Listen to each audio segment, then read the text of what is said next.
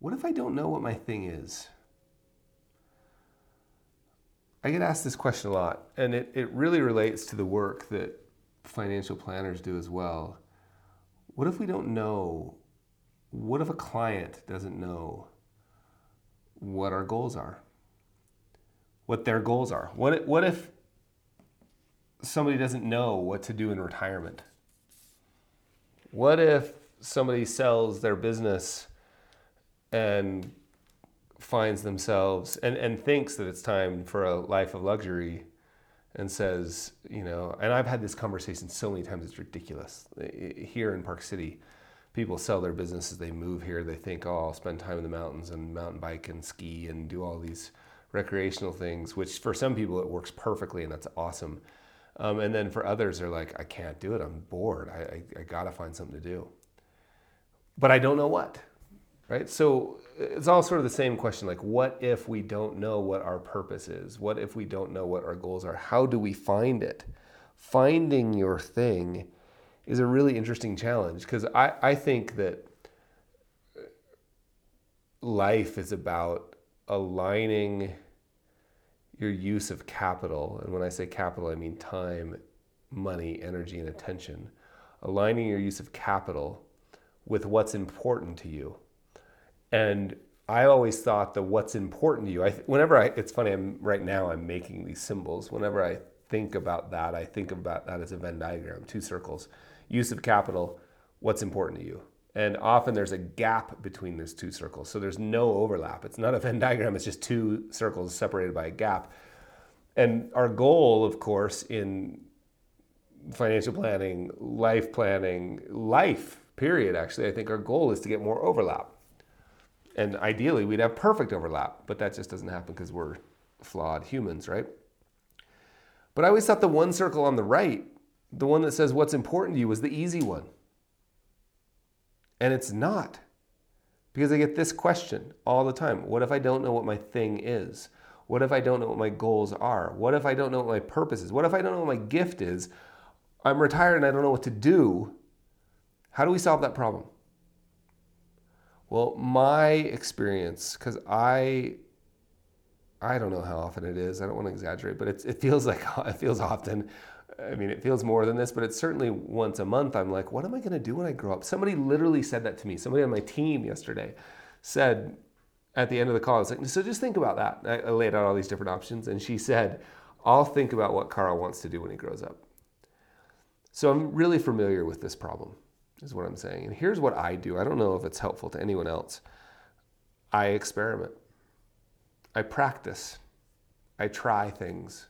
I don't know any other way to do it because it's back to the work we've done on complex adaptive environments. The only way to navigate a complex adaptive environment, which is what humans live in, is to solve for the next local optimum, right? Like, just what's the next best step? And that's all we can do because we're here walking by faith. We don't know the end from the beginning, right? So what do we do? We make guesses. I think so. I, I like here's step one: notice things you've liked in the past. Right? Is there a hobby? Here's some places to look for things you've liked in the past. What books have you read that you really enjoyed? Are there magazines? This is really interesting one. Are there magazines you subscribe to? Like it's interesting to note if if I don't know what I want to do or what my purpose is, it's interesting to note have you, do you have every issue of Architectural Digest for the last 20 years? That's interesting. Guess what? My wife did. My wife did. When she was asking this question, I don't know what to do.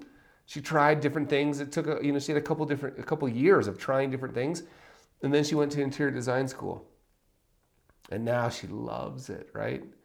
Well, it would have been an interesting hint for us to notice that she had been receiving architectural, architectural digest for like 20 years and I have boxes of those things I gotta haul around. So that's an like what are things that you like to do?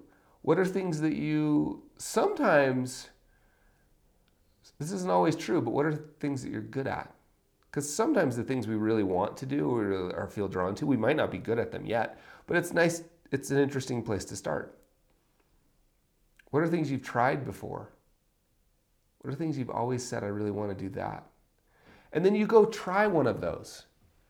right? Don't get stuck there in analysis. You make a list of them. If you want to, you can rank them. Like you can build a spreadsheet and come up with some criteria and give them each points and add it up at the bottom and see which one has the total the, the most points. If you want to, I'm just thinking about some of my analytical friends here, right? Or you can just make a list and go, you know what? Why don't I try that? And you go try it.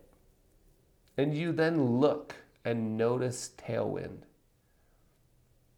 right? Does, does tailwind show up? And tailwind can be the form of like energy. Oh, that was that was interesting. It may uh, it may be fun. Oh, that was fun, but it may not be. Like I've had plenty of things where like that really actually was terrible, and I want to do it again. So notice tailwind. I think there are. Um, some people refer to these as threshold guardians, right? When you're about to enter a new, go through a new threshold, there are guardians there, and those guardians can be supportive or protective of that threshold. Uh, that's a little mystical, but I, I love that vision, that idea. Like, do the threshold guardians let you in? Do they support you in that journey? Notice tailwind. Tailwind can also come in the form of people. People showing up to help you, resources kind of showing up. Ah, none of that, you know, geez, I'm six weeks into this. I've been trying this. I don't really love it. But you know what I noticed was this, right? And that's new information that was only available because you took some first steps. It wasn't available back in your analysis, like your little spreadsheet that you built, your cute little spreadsheet. It wasn't available back there. It was only available because you built the spreadsheet and then you're like, okay, cool, I, I, don't know what to do, so I will solve for the next local optimum. I will take the next step. Around here, we call that a micro action. Right? So we take the next step, the micro action. And then we notice what shows up. Right? We incorporate that new information and we solve for the next local optimum. It's the only way, my friends. It's the only way to guide anybody else through it. You know, if I, if I was a if I was a coach or a consultant or a financial planner having this conversation with somebody, I would just say, "That's interesting. What have you done in the past? What have you noticed? Have you ever have you ever like if I were to talk to your friends or your spouse or your family members or your kids and say, hey, what do you think your mom should do? What would they say? And again, just looking for clues to experiment on. Tiny little bets, tiny little bets.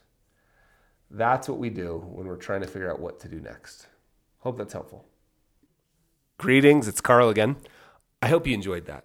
And if you enjoyed that, you would love being a subscriber. So go to behaviorgapradio.com and sign up, and I'll see you there.